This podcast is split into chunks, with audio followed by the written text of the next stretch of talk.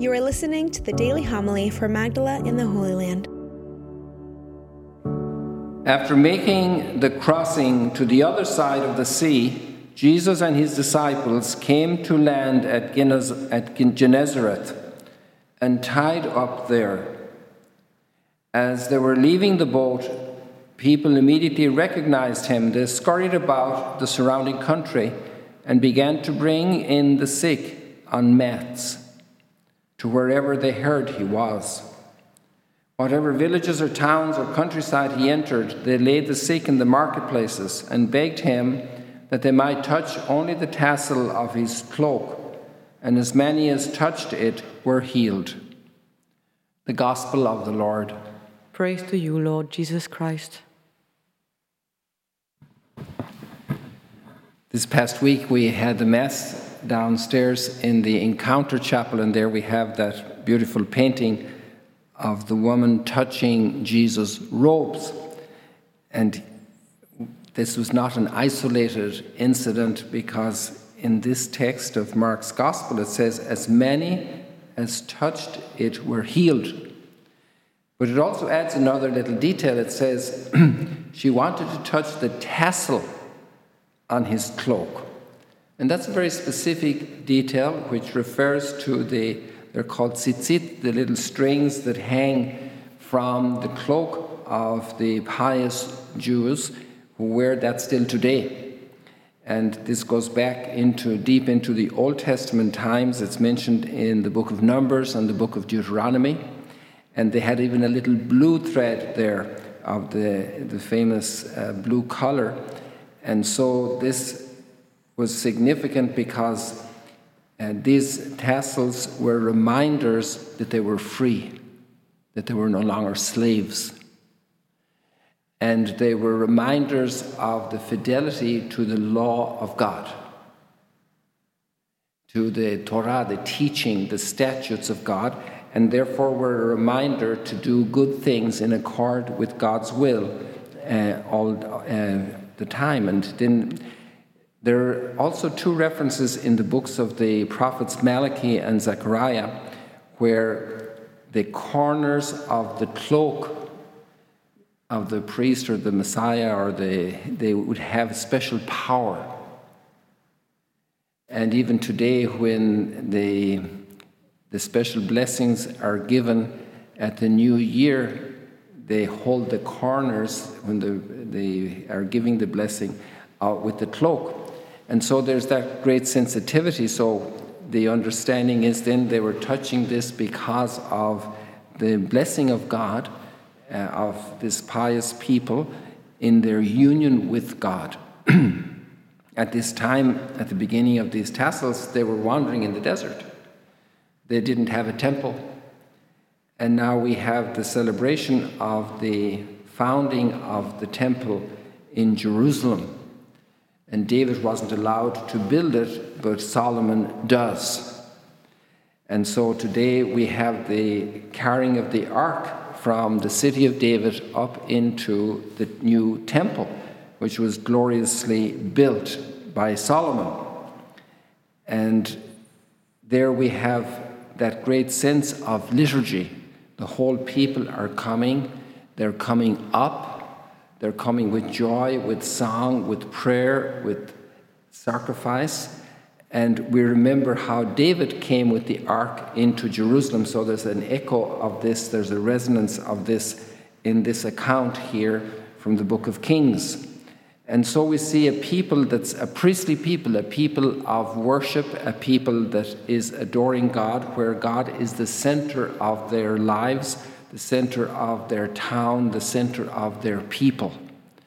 And so from this time on, obviously the temple in Jerusalem, although the book of Genesis gives us a holiness in Jerusalem with the high priest Melchizedek already at the time of Abraham, so many, many centuries before Solomon.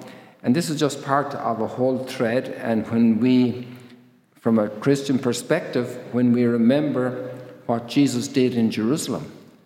In the temple of Jerusalem, he was there present. He was presented in the temple as a, as a child. Uh, he went on pilgrimage to the temple with Joseph and Mary, and he was lost and found at the temple. And then he went to teach at the temple. And then there was the conflict with the authorities, and then the whole teaching of our own persons as temple. He said, Destroy this temple, and in three days I will rebuild it. And they understood after the resurrection, he was referring to his body. And so then Paul says, We are temples of the Holy Spirit. The Holy Spirit lives in us. So there's a very long thread of development of the concept and also of the spiritual nature of being temples of God. And what's interesting here in the gospel today is it happens in, Gennesaret. And we're living in the plain of Gennesaret here. It's a low area from Magdala up to the multiplication of the loaves, more or less, to Tabgha. It's a very fertile plain that's fed by a couple of different streams uh, from the, especially the Wadi Amud and the Wadi Hammam. These are uh, dry rivers, but now they have lots of water in them after all the rain. And so they're the sources, the major sources of the water in this valley, which is very flat and very fertile. It's absolutely a marvelous soil, and wonderful crops of all kinds have been praised here over centuries uh, by different visitors and, and pilgrims. So just up the lake, the lake is out here about 100 yards from here, okay, a little less. And then just up the lake, a few hundred yards, somewhere along there, Jesus comes with his disciples into the shore. And they start bringing the sick. But this passage of Mark's Gospel, while it mentions that he came to this concrete place, it's describing in a more general way that this is happening all over in every town he came to, in the different marketplaces that he came to, wherever he showed up in the countryside the people brought their sick to him.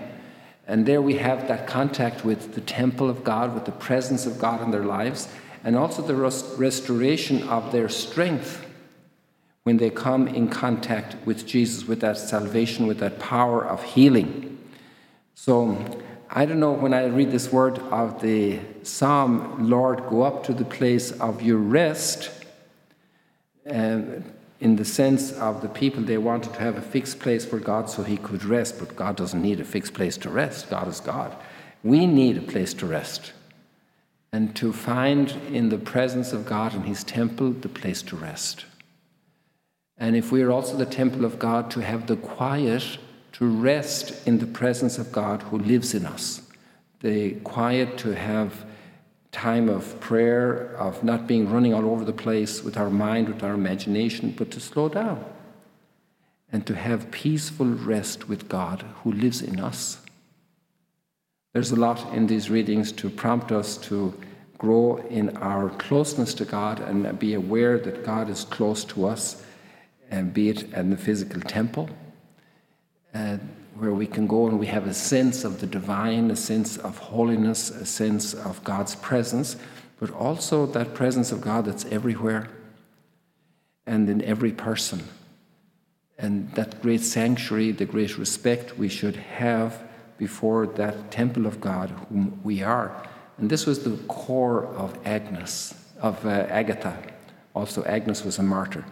And the lack of respect to somebody in her martyrdom, the lack of respect to her person, and how easily it is to betray our identity and the true nature of ourselves, and how to, we can easily disrespect ourselves, disrespect our bodies, our souls, our minds, and we have a great to, to protect the holiness of our person. And Agatha was had this extraordinary courage as a teenager, most likely, and she stood for that principle and she had her identity before God and lived it completely. And because of the opposition against her and the taking of her life through extraordinary cruelty, um, she is an extra- a wonderful, outstanding image of holiness, the presence of God among his people.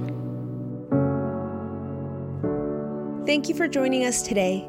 If you want to learn more about Magdala, follow us on YouTube and on Facebook.